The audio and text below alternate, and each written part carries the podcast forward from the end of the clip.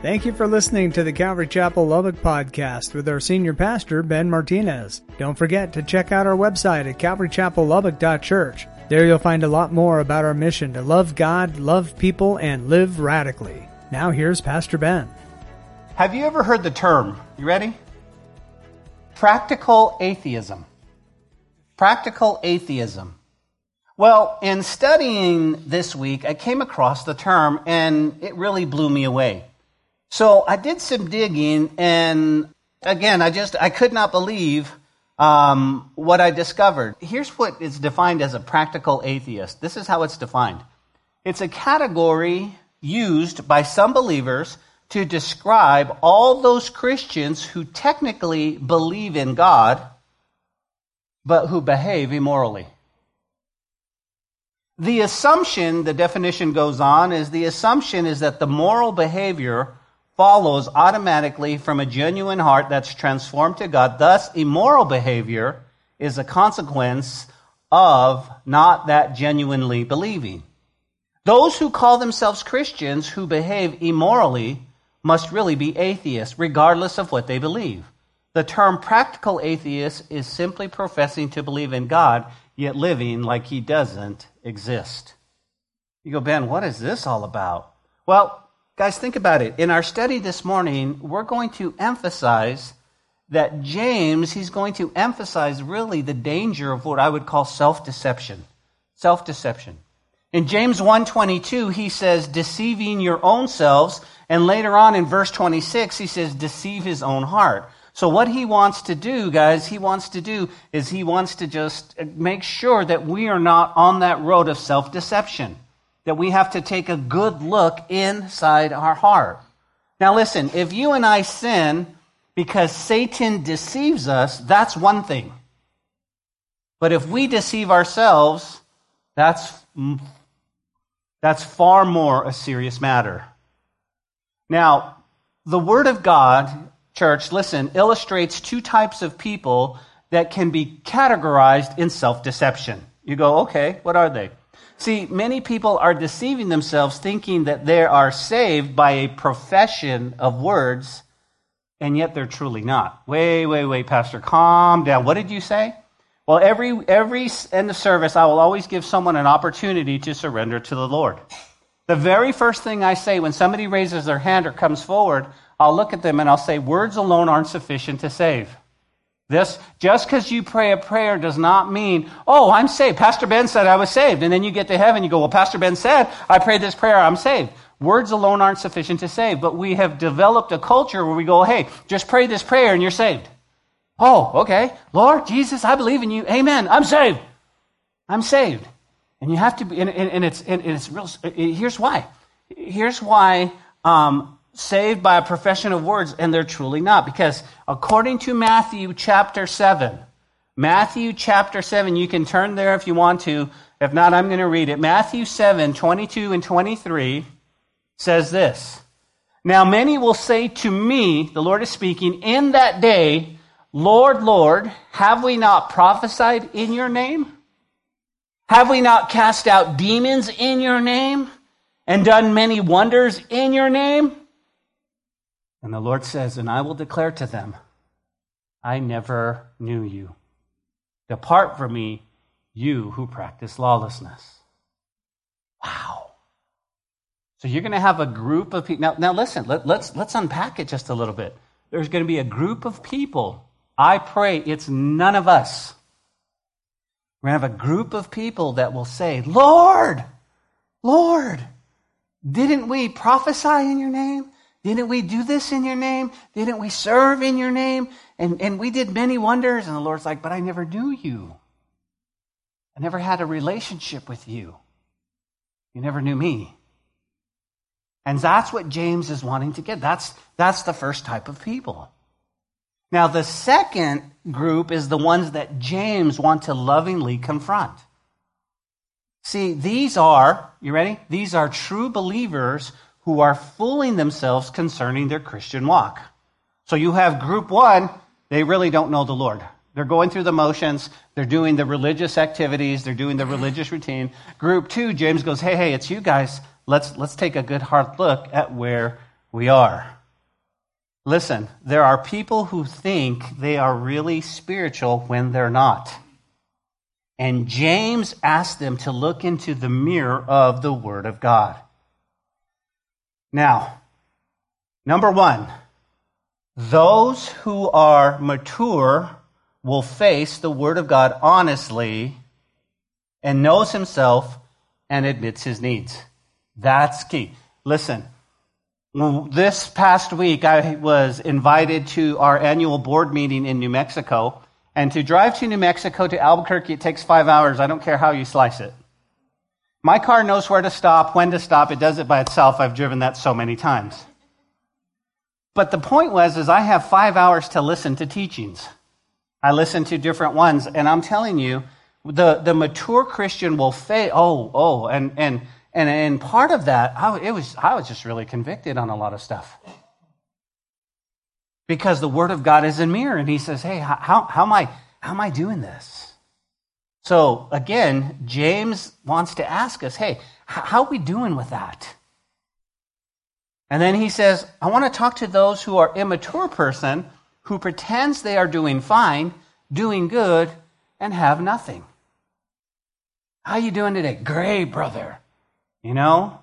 How's your walk with God? Good. My walk is really good, like Nacho Libre says, right? My life is good. It's real. But, but, but James says, no, no, no, let's, let, let's take a look.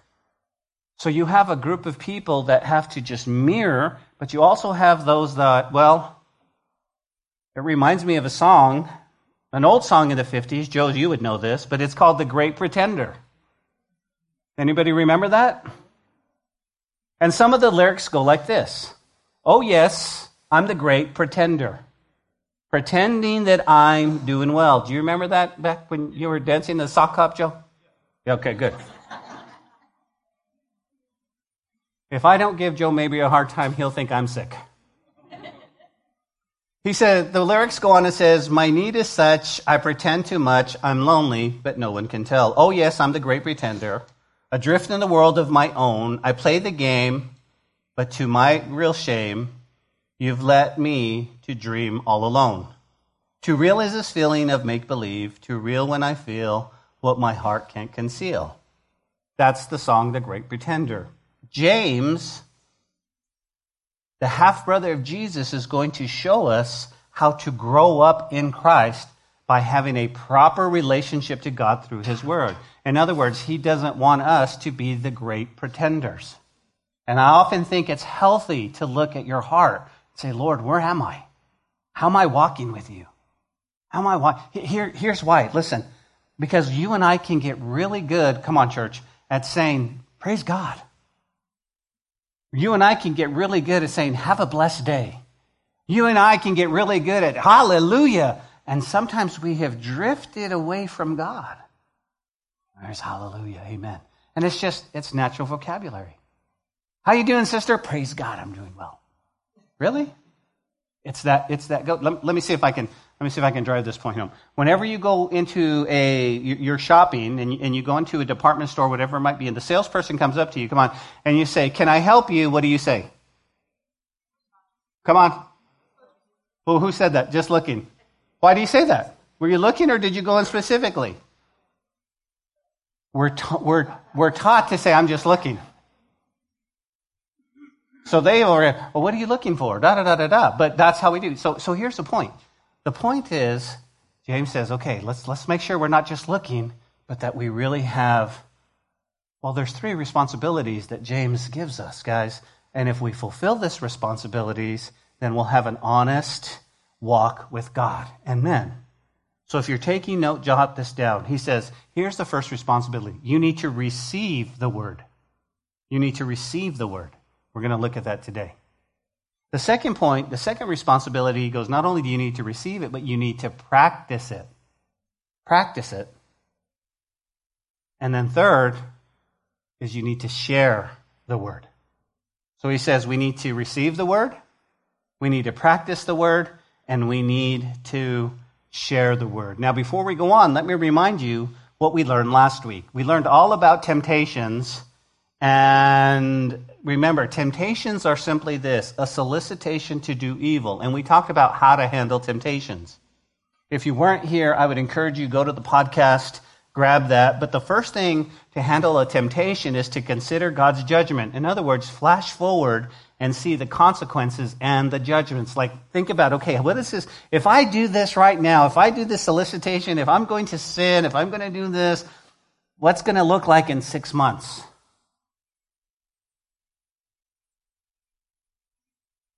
This reminded me, in all my years of pastoring at Calvary Chapel, I had a couple come in for marriage counseling. And, and I tried to get them to see if, if they weren't willing to work at their marriage, what it would look like in six months to a year. And I really wanted them to flash forward and think, do you want to be, sir, you have a home, you have a family, you have do you want to be in an apartment by yourself? Do you want, do you, can, you, can you see this? And I was really trying to get the feel for, oh, oh. And the second thing we learned, guys, was to consider God's goodness. I think that's important. To take a moment and think how good He's been to us. Every good gift is from Him.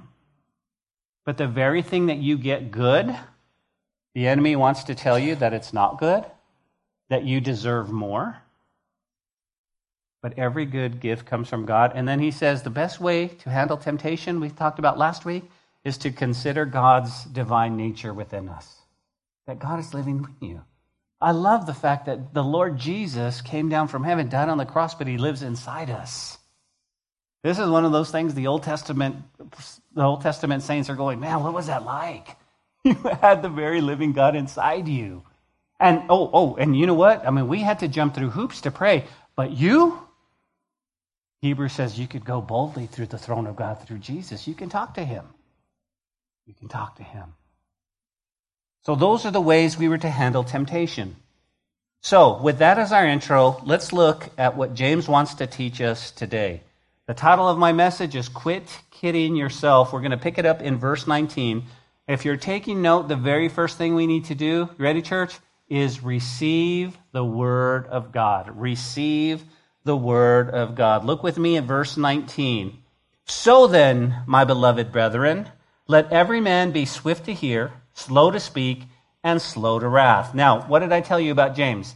James doesn't beat around the bush. He tells you straight up, right? So he starts off with a so then, a therefore, because of what you have learned in your trials and temptations. He says, Okay, you've learned it. Now what? Now what? And he says, So then, my beloved brethren. Now here's what I want you to do. I want you to circle that and remind you that's a term of endearment. That's a term of endearment. He's, he's not admonishing us and, and, and being rough and ugly. He's loving and he's, and, he's, and he's giving us that term, that term of endearment. If you're from the Hispanic culture, the term hito or hita might be um, a, a, term of endearment. And in, in our culture here, if you see a little one and you call him daddy or mama, that's, you're not really calling them the daddy, that's a term of endearment. Some might say son. I mean, there's all types of endearment, but, but we have that. It's like, oh, oh, you know? I love it when my grandson calls me on FaceTime. I don't know if you knew this, but I was in a board meeting on Tuesday and he tried calling me 17 times. That's just how he did. I put bzz, bzz, and then and then if I answer, you know my you know my little Hi Pa Hi Hito I'm in a meeting and then I'll stay looking at the ceiling. He runs off. So I'll hang up, then he comes up. Bzz, Finally I was like, I'm in a meeting, I have to you go, Pastor, your point. Here's the point, guys God loves you. You're his hito and his hitas. You're his term of endearment. You're, you're his kids. Don't ever feel like you're not. He says, he says, so then, my love, my beloved brethren. Now I want you to notice something. The instructions James gives us is to obey, is to obey. Now listen and take note. These instructions are wrapped up in verse 21 when we receive the Word of God in our hearts. Only then can we obey these instructions. Oh, come on, somebody. You've got to grasp this. Why? Because there's something out here called behavior modification. Do you know what behavior modification is? You look at the culture around you, you look at your friends, and then you behave and you modify your behavior to look like a Christian.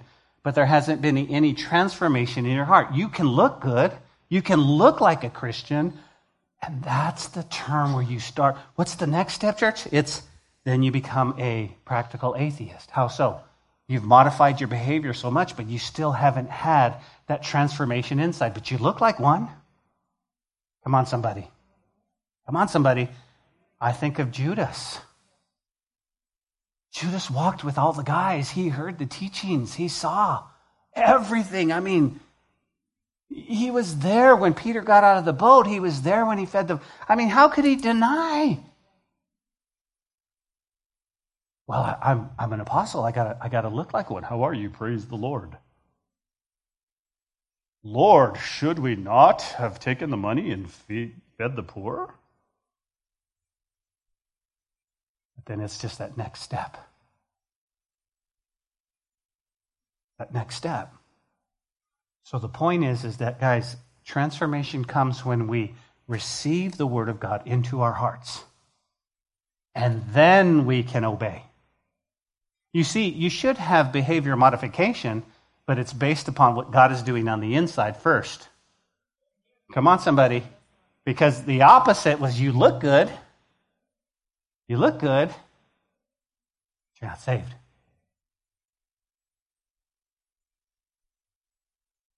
The Left Behind movies, you guys remember that when that came out? And uh, who was left? The pastor, right? That scares me to death. I'm like, oh, why'd they have to leave the pastor, you know? Because he was, he, he was preaching, and, but he wasn't really sharing the truth. And guys know that. He was like, and I was good, and I preached really well, but they're gone, and I'm, and he's yelling at God, and I'm like, I know. We have to receive the word of God first. So what happens is the seed of the word is planted deep in our heart. And when that happens, then comes obedience. You guys with me? So, what do we do first? He says the first thing you need to do, look at verse 19, you are swift to hear. Let every man and woman be swift to hear. The New Living Translation says it like this It's best to listen much. So, he's going to talk in context, but I want you to think about that. Are you, are you a good listener? Are you a good listener? Instead of blaming God under our trials, because we got to keep it in context, let us open our ears and our hearts to learn what He teaches by them.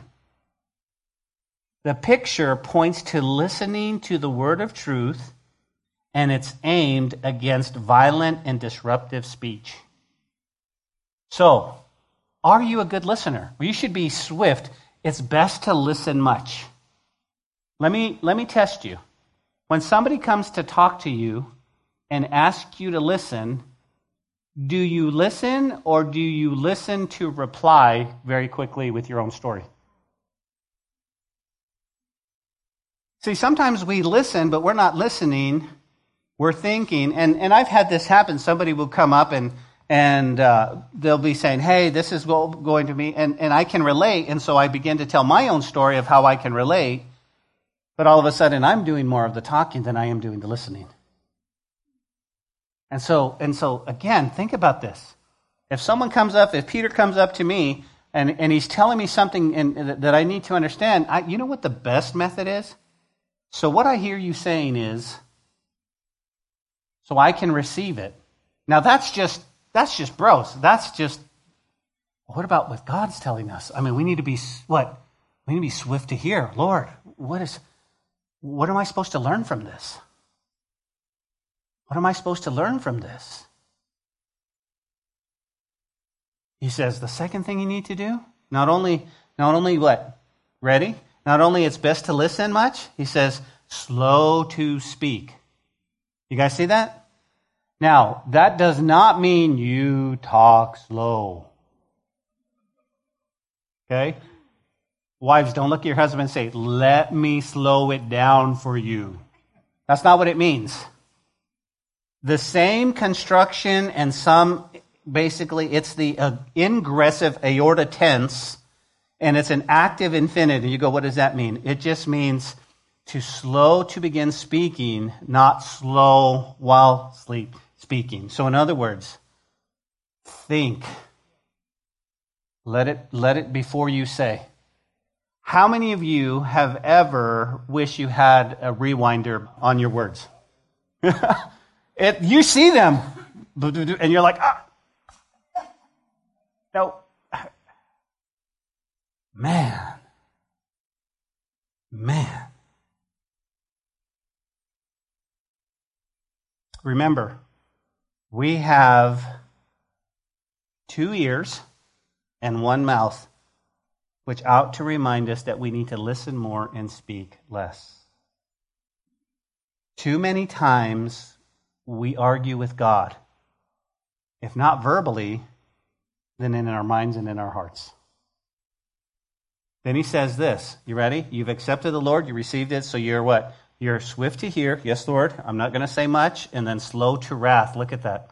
Let every man be swift to hear, slow to speak, and slow to wrath. We can learn to be slow to wrath by first learning to be swift to hear and slow to speak. So much of our anger and wrath comes from what, church? Being self centered and not other centered. Swift to hear is a way to be others centered. Slow to speak is a way to be others centered. When you are self centered and it's all about you, that's when you get really angry. Oh, this is good. This is good. Why? Because when you go through a trial and you go through a temptation or you're struggling and you're asking God, what do I need to learn from this? What do I need to really grow from? But you really don't want the answers, then what happens if you become self centered? Then this is why you're angry with God because you go, Lord, it should be all about me. I don't understand this. I don't understand this. When I was in New Mexico this past week, I got to, I got to have lunch with uh, the pastor, who, who's now the pastor of the church we came out of Rio Rancho, Pastor Ben Chavez, and um, love that guy. But he told me, he told me of a um, young man who had been in that church for a long, long time and has thus left the church just recently. And the reason why is because the worship leader had not let him sing lead on the team. That's being self centered. Well, I'm not coming to your church because. Well, I'm not because you didn't. And it's like, no, no, no, no. See, again, that's where the anger comes. But we have a reason, and the reason is actually found, keep going in verse 20. He says, For the wrath of man does not produce the righteousness of God. It doesn't. You go, Ben, I'm not sure what that means. Well, the wrath of man means that, that man's anger, the settled indignation in contrast to thumos, is both rage and fury. It doesn't necessarily work God's righteousness. When you're angry, okay, come on, church. When you're when you're looking inwardly and you're and you're self-centered and you're angry, people don't go, "Wow, that makes me want to serve God." It makes us go, "Oh, and you're supposed to be a Yeah, you guys got it. Now, I'm not saying that you can't ever get mad. Oh, I can't get mad. I can't get mad. I'm just. We get angry, and there's righteous anger, and there's times when we get angry, and there's times when we sin in our anger. I get it. But I want to grow, and I know that, oh, forgive me, sweetie, or forgive me. That doesn't produce the righteousness of God. I'm so sorry. Yeah, I got to be honest with you. I was looking inward and I was looking how this was going to affect me. I didn't realize the bigger picture, how it was going to affect God. Mm. Mm. There is, a, there is such a thing, church, as righteous indignation, but one is not necessarily promoting the cause of God by his own personal anger. And now we need to prepare our heart. Look at verse 21. Therefore, lay aside what? James, all filthiness and overflow of wickedness, and receive with meekness the implanted word, which is able to save your souls. Notice what he says. He says, therefore. Whenever you see a therefore, guys, this is the practical application. You go, uh, I'm sorry, what, is, what, is, what does it mean again? Well, think about it. He goes, Hey, so then, my beloved brethren, let every man be swift to hear, slow to speak, and slow to wrath.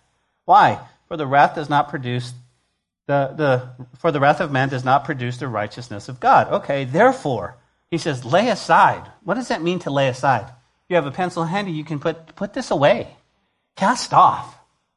Um, basically, just take off. Just put, put it aside. What should I put aside? Notice the word all. I don't know if you know if you guys know what this means, but let me give it to you in the Greek. You know what it means? All. Any. Every. The whole. All. That's what it means.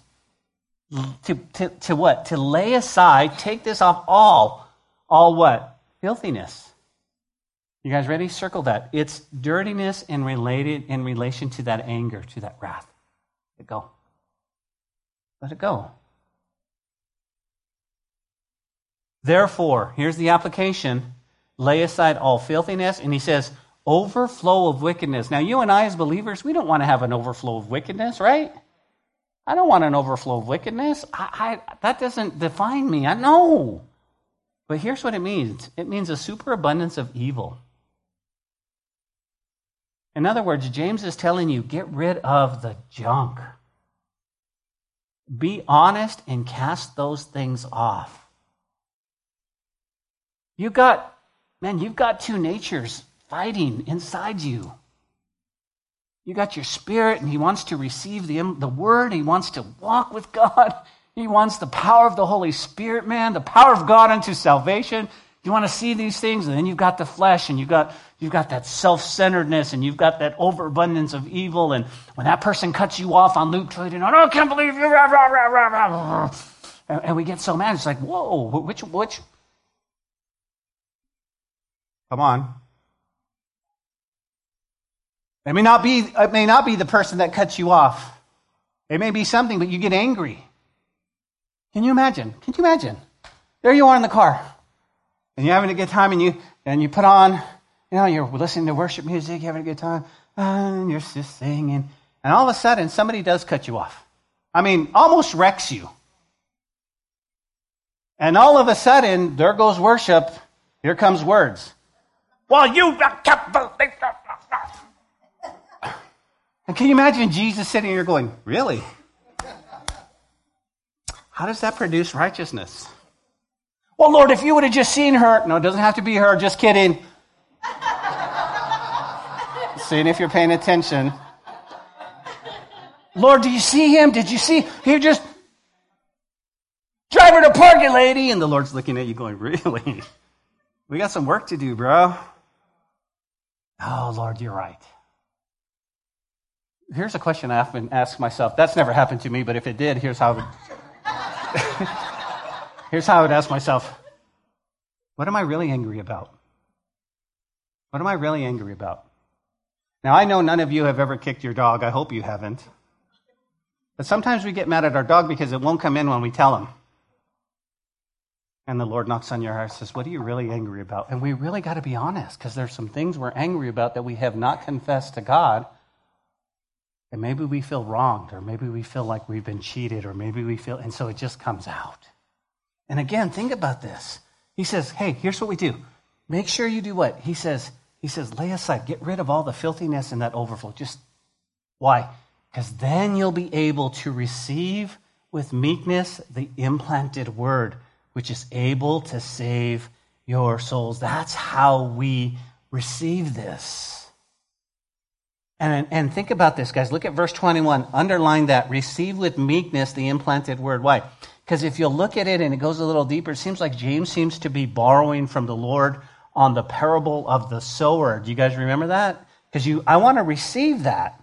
Because if you go in your minds to Luke or Matthew chapter 13 and then through 18, do you guys remember what Jesus compared God's word to and the human heart to soil. In this parable, he describes four types of hearts. He says the seed fell on, well, he says first it's the hard heart. And they received it, they didn't understand. By the time they got to the corner, they forgot all about the word. He says, but you also have a shallow heart. A shallow heart, yeah, emotional, but it has no depth. See, it received the word, and then was like, oh, oh, this is great. And they're pumped up, but, it, but then the trials came. And I didn't want to serve Jesus no more. And then he says, but he says, you also have the crowded heart. The crowded heart. And this lacked repentance and permitted sin to crowd the word of God. And all the things started pulling. It's like, oh, can't. Uh. But he says, but then you had the fruitful heart. And that's the one that received the word and allowed to take root and produce fruit. Now, here's the thing, man. James wasn't a disciple that walked with Jesus like his other disciples, but he was the half brother. And I'm pretty sure Jesus had told them this, maybe in, the, in, in just, or they heard it from his disciples. Like, wow. So James seems to go, yeah, I remember what, what Jesus said. But here's the thing I, I don't want anything in my heart to, to crowd out God's word. I don't want anything in my heart that's going to, especially wickedness. Oh, now I'm really convicted. Wow, Lord, forgive me. I'm so sorry. See, James tells us the final test of salvation is the fruit we bear fruit of a changed life, both in character and in conduct. Remember, ready? How we behave, or basically, we behave how we believe. If you truly believe, then it's like, okay, this is the fruit that should come. So, one thing we have to do is be really ready to receive the Word of God into our hearts. In other words, no pretenders. No pretenders. So, how do we know? How do we know if you've really received the Word of God? Well, it's really simple. The second thing we need to do is practice the Word. Listen, it's not enough to hear the Word of God, we must do it. Many people have mistaken the idea of hearing a good sermon or Bible study as what makes them grow. But it's not in the hearing it's in the doing. Come on, somebody. It's not, I mean, James compared the word to a seed, and now he's going to compare the word to a mirror. And to a mirror. Man. Once again, the word of God jumps out because in my hotel room, I don't know about you, but I had two mirrors. You understand that, right? I have this mirror, in which I look really good in. And then over here, they had one that was like magnified 15. You know what I'm talking about? And I didn't look good in that one. I was like, oh no, look inside. I mean, it was like, that magnified every wrinkle I had. I can't believe I'll go back to this mirror. But this is the mirror that God wants us to. I mean, th- this is right because, because the purpose, what's the purpose of a mirror? The purpose of a mirror is to be able to look and see yourself and make yourself look clean and neat. See, the Word of God is like that. So, the first thing we'll discover in this portion, guys, jot this down, is examination. So, let's look in which mirror are you going to choose? We can have the big mirror. We have the big mirror, and you're just like, oh, cool, my hair looks good, okay. And then I look at this mirror, and it was like, oh, I didn't see that there. I did, oh, oh, and so I have to do the right examination. Look at verse 22. James says, But be doers of the word, not hearers only, deceiving yourself. For if anyone is a hearer of the word and not a doer, he's like a man observing his natural face in the mirror. For he observes himself, goes away, and immediately forgets what kind of man he was. That's exactly it. That's exactly it. He says we must receive God's word as doers, not mainly hearers to take comfort in the fact that you've heard God's word, you haven't done it, is to deceive yourself. To deceive yourself. Church, listen to me. I love you, but it's not enough to listen to a good sermon. It's not enough to go to 15 different Bible studies if you're not going to do the Word of God. That's what James is saying. Oh, have, yeah, I'm, I'm studying the Word. All that. Yeah, listen to, I have 15 different podcasts. I listen to God's Word. But are you doing it? Because there would be fruit. There would be fruit. Here's why. Listen, think about this, guys. Wrap your mind. In the ancient world, it was common for people to hear a teacher, but if you followed the teacher and tried to live what he said, you were called the disciple of that teacher. Jesus is looking for disciples, doers, not just hearers. Jesus used this same point to conclude his Sermon on the Mount. He said that the one who heard the word without doing it was like a man who built his house on sand.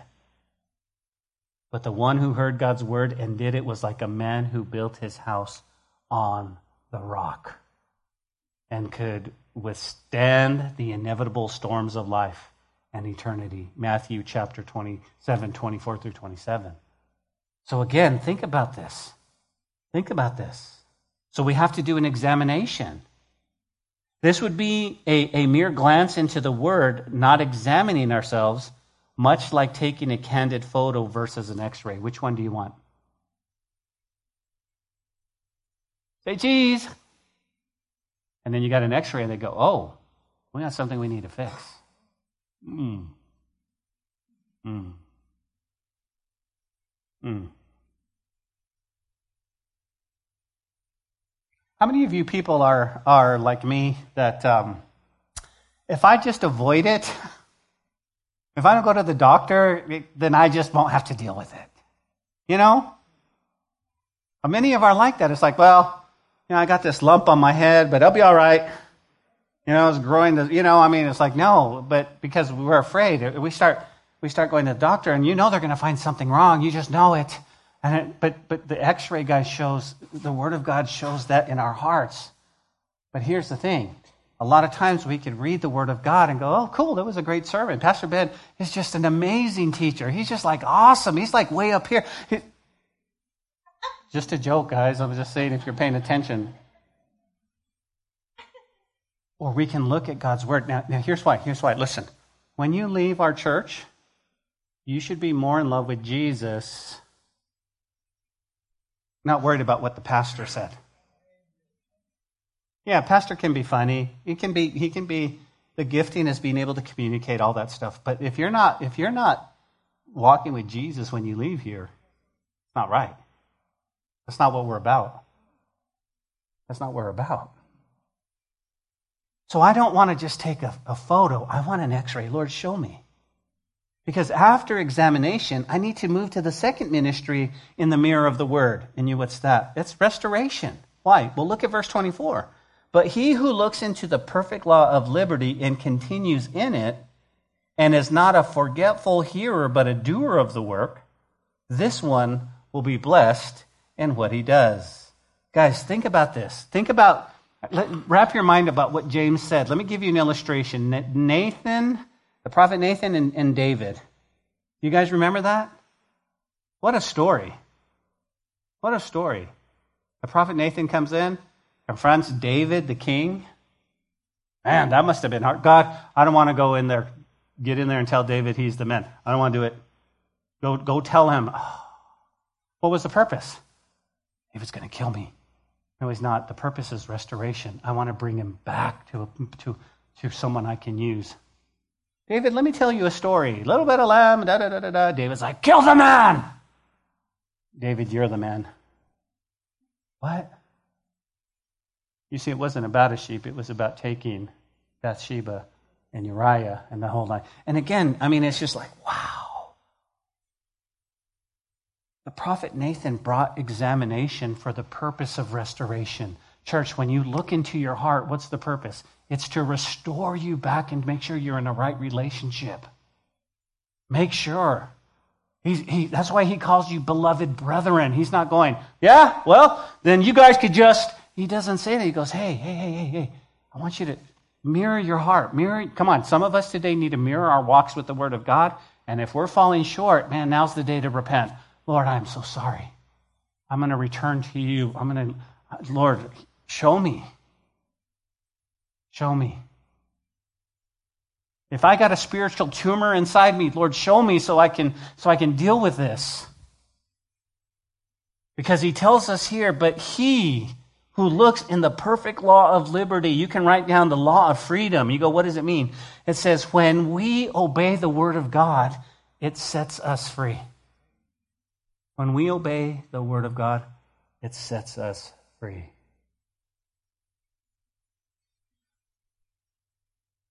Can I tell you what our problem is? We hear what it says, we know what to do, but we don't do it. And I don't know about you, but when this happens to me, I remain in bondage. I argue with God God, why am I in the bondage? Why am I here? What's going on? And He says, Hey, I'm asking you to you've got an issue over here in your heart. now, James says if we'll look into that, to that perfect law of freedom and continue in it by obedience, I'm going to be blessed in all that I do. If we study God's word, guys, intently and do it and continue it, and continue it, he says we'll be blessed. We'll be blessed. if we were to dissect this a little bit deeper, guys, the ancient Greek language, the word look for or looks into speaks of a penetrating examination. Okay, it's not just like, oh, it looks like, again, it, here's what it means it, it, it's the person who will bend over to get a better look. You guys know what I'm talking about? To bend over. And this is what James stresses, you know, basically to look over, get a, a, a way better. Wait, wait, let me see. Hold on. And that's what he's talking about. He says, when you look into that versus just kind of a quick glance, when you look into, into. And, and, and this is what he's saying. It's not just like, oh, James says, he, let me stress to this. When you're studying and digging and digging, that's how we look into the Word of God. Let me, let me check it a little bit more. Let me check it a little bit more. Huh.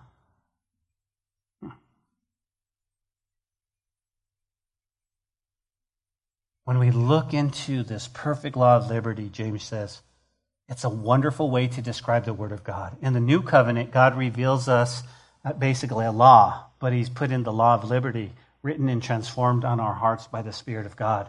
James tells us if you want to be blessed, study and be a doer of the Word.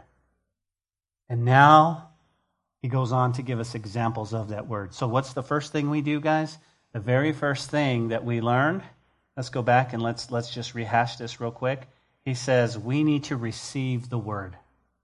We need to receive it. We need to make sure that it's not fighting with other things and that there's no idols in our heart. He says, once you receive the word, he says, then you need to practice the word. Let it do its work. How do we practice? Through examination and then through restoration, we're looking in, and he says, now, now we need to share the word. Verses 26 and 27. James writes, If anyone among you thinks he's religious and does not bridle his tongue, but deceives his own heart, this one religion is useless. Now we're getting there. You have permission to leave if you want to right now. You go, why? Because now he's talking about mm, why? Well, let's, let's, let's go see. Let's see. He says, if any one of you thinks he's religious, the word religious is an outward practice, service of God. Okay? It's only used five times in the New Testament, but that's how we are. It's like, man.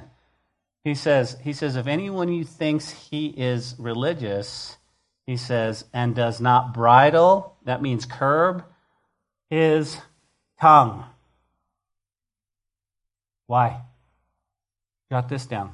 The tongue reveals the heart, and if the heart is right, then our speech will be right. Oh, you guys are very quick to amen. But take a moment. Why? Because when we use our tongue to gossip, What does that reveal about your heart?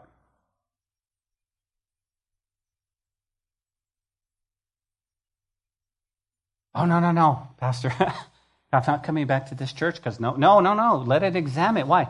Because, because a healthy heart is going to be a healthy speech. Let me give you an example.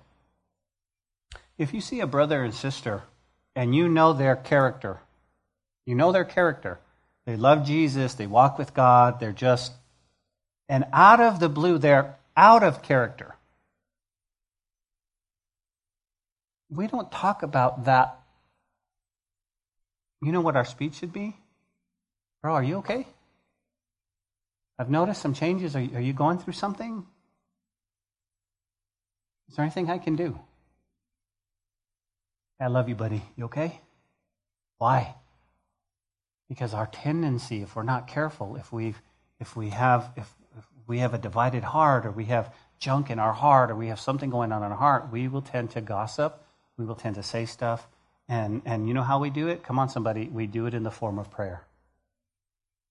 We'll gossip in the form of prayer. Did you know so and so? Pray for them. I heard she was having an affair. We really need to pray for them. Because Tom, I don't know who Tom, just, I'm not, Tom, you know, doesn't do, and what are we doing, guys? Did, did you know that Tom's having an affair? I didn't know that. How'd you find out in prayer meeting?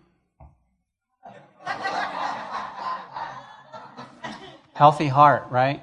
What, what should we do? What, what's the alternative? Honestly, you know what?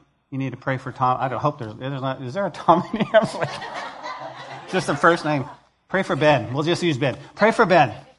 Car. Pray for Ben and, uh, God knows. God knows. Now, if you go to Tom and you say, Tom, can I have your permission? Yeah, you have my permission to share, then, then it's not gossip. But the point is, if any of you thinks he is a religious person, one that practices this, people think you're a Christian, and then you open your mouth and you reveal your heart, that could be a good thing, or that could be a bad thing. He's going to talk to us more about the tongue. You know James is, right? He's going to talk to us more about what we say. The Bible tells us in the multitude of words there's sin, so I have to be careful because I usually talk a lot. We have to be so careful. So, what should we do? Think before we speak. Think. Think. What are you saying? What are you really getting at? And again, this goes, listen, this goes to when you're to, to married couples right away. Let's go to married couple. Communication is so key because what your spouse is saying may not be the intent, but all of a sudden, you're on defense. And if you're on defense mode, let me tell you a thing or two.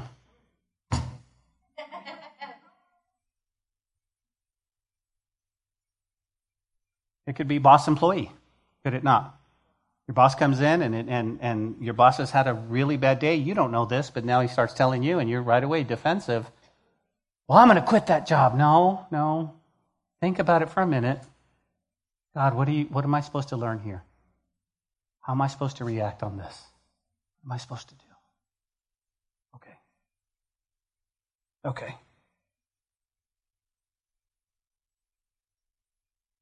Look at verse 27 with me, church.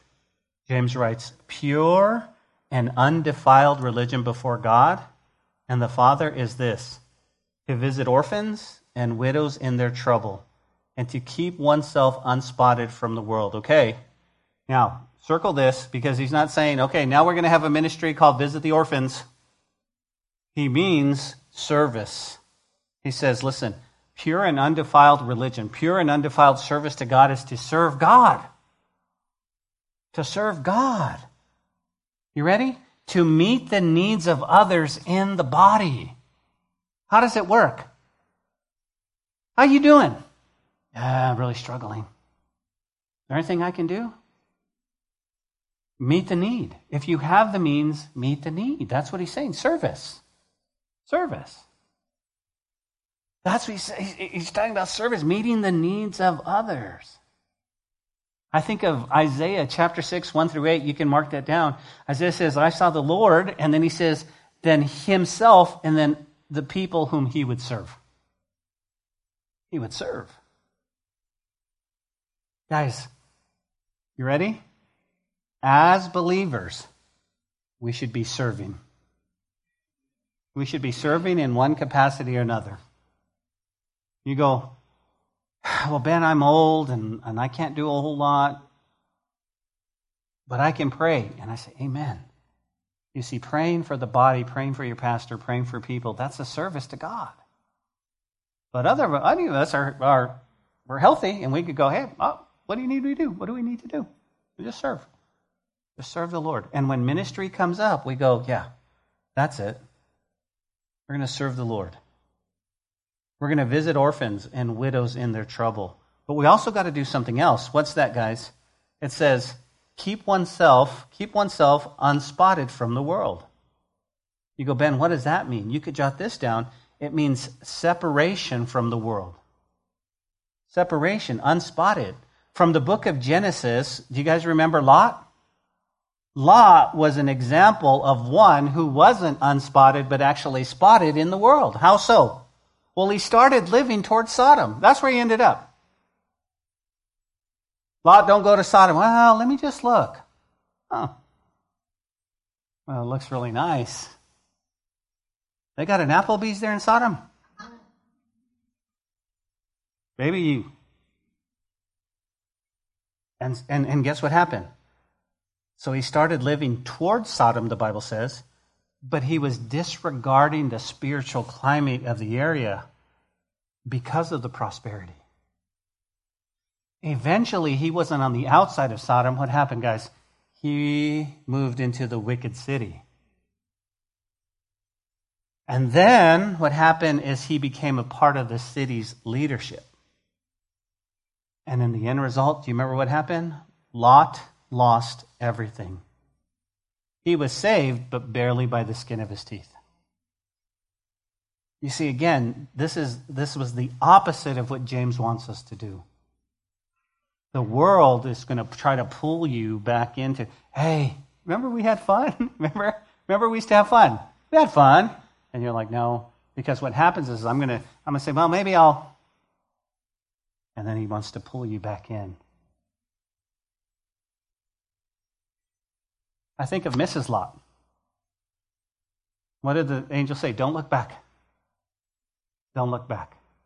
Let me give you two schools of Mrs. Thought. Can I do that, Mrs. Lot? Two schools of thought on Mrs. Lot? you didn't know I was a rapper, did you?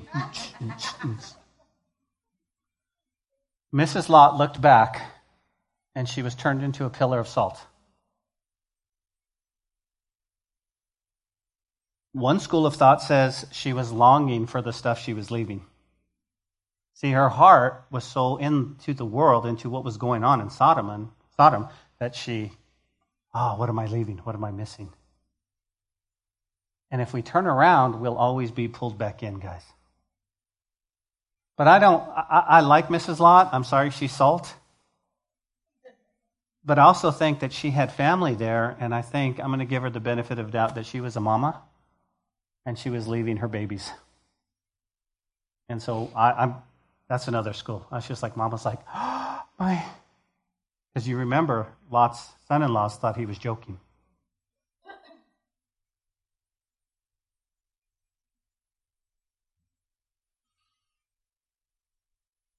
Pure, James tells us, an undefiled religion. Now, again, not the religion we think of. This is, this is our, our service to God and to the Father is simply this, guys serve and keep yourself unspotted from the world. Keep yourself.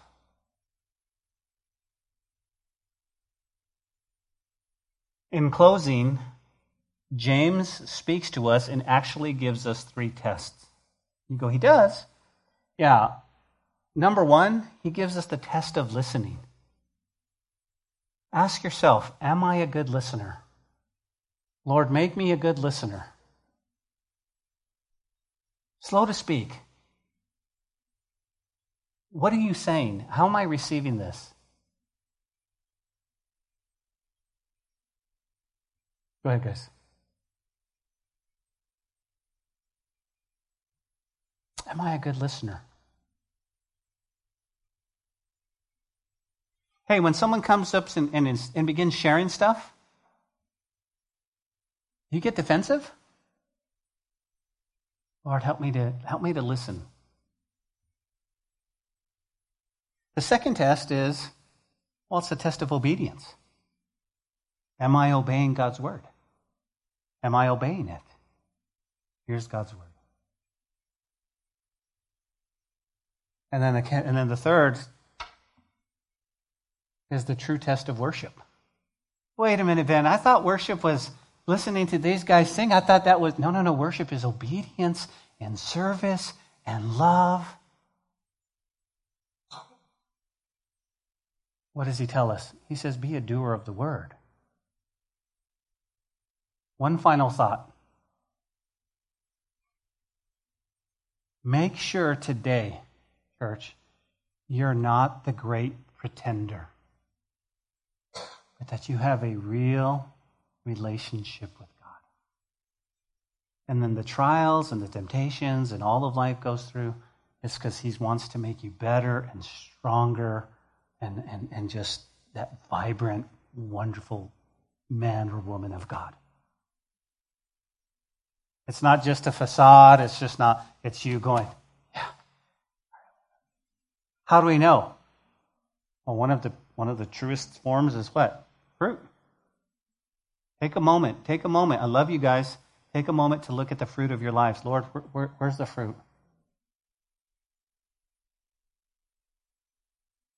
If you and I were to go into a courtroom and your crime was being a fully devoted follower of God, would there be enough evidence in your life that you would be convicted hands down?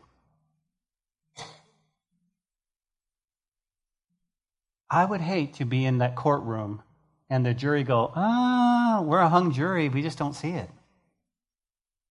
We just don't see it. Why? Well, some of, some of the fruit, you know, some of the stuff that he said, some of the way he acts. Now, you know what the goal would be? Guilty. Guilty. Guilty. Make sure you're right with God. Let's quit kidding ourselves and get right with God. So if you're here today and God's knocking on your heart, my beloved brethren, it's because He wants you to make sure that you have a right relationship with Him. You're not just modifying your behavior, you want to be truly transformed. You go, okay, Ben, See, in, an oppor- in a moment, I'm going to give you an opportunity, and I'll tell you why. Because we're living in a day and age where God still has His grace and His ends are open wide. And He says, please come home. Please come home. I'm not mad at you. I'm madly in love with you, but I want you to grow up. Because what you're about to face out there in the coming months and years, you need to be strong Christians. That's how much He loves us. Can I get an amen? Father, we thank you for your word tonight, this morning, and the truth in your word. We thank you for the book of James and how practical it is, God. You've called us, God, to be doers of your word and not hearers only. Lord, help us to be unspotted from the world. To live an exciting and vibrant and wonderful life for you and long for those beautiful words of well done, good and faithful servant. With every eye closed and every head bowed, I just want to give you an opportunity. If you're here today and God is knocking on your heart, not me, not by the words I'm saying, but take a moment and just ask the Lord, Lord, am I right with you? You see, it's not about joining a church, it's not about any of that. It's about a real relationship with the God that created you. If you're here today and you feel like you've been backslidden, that you've been walking away from God, and, and you feel like there's this desert that, that you're in right now, and, and He's knocking on your heart, I want you to know that God loves you so much and that He, he desires this relationship. He wants to talk to you every day, He wants to walk with you, He wants to come in and forgive you and love you. But you've got to make that decision right now. You've got to put pride aside and say, Lord, I'm going to follow you. I don't care what anyone thinks or says. Please don't leave here today if you're not in a right, solid, wonderful relationship with God. I'm not asking you to be perfect, but I'm asking you to go, hey, I want to be right with God. You go, Ben, what do I have to do? Well, with every eye closed and every head bowed, all you have to do simply is just lift up your hand and say, Ben, pray for me. I want that relationship with God like you were talking about. I want to be set free. I want to look in the perfect law of liberty and know that beyond a shadow of a doubt, I have a walk with Jesus. If God is knocking on your heart right now, then I want you to just lift up your hand. Say, Ben, pray for me. God bless you. God bless you. God bless you. God bless you. Anyone else? Anyone else? Lift up your hand so I can see you. Remember, this is between you and God, not joining a church, not anything. It's just it's just, Lord, it's me. It's me. I want to be right. Anyone else, just lift up your hand. I'm going to pray for you. I'm going to pray that God's Holy Spirit would just move mightily in your heart.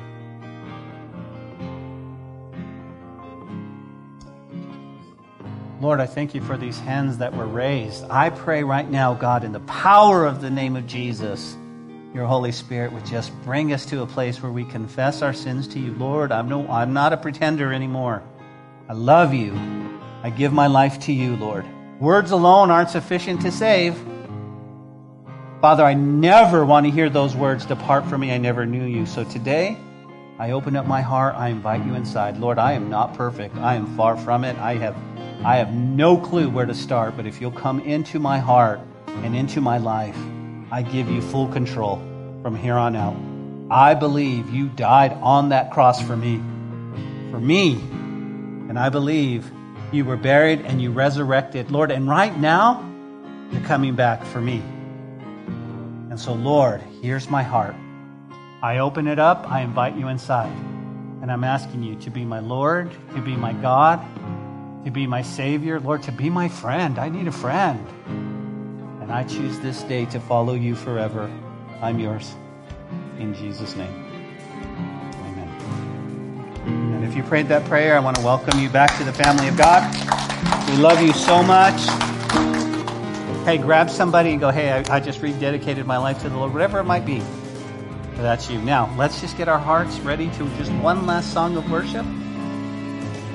We don't need words. We don't need words. We just need to just get our heart in tune with Him. Let's worship.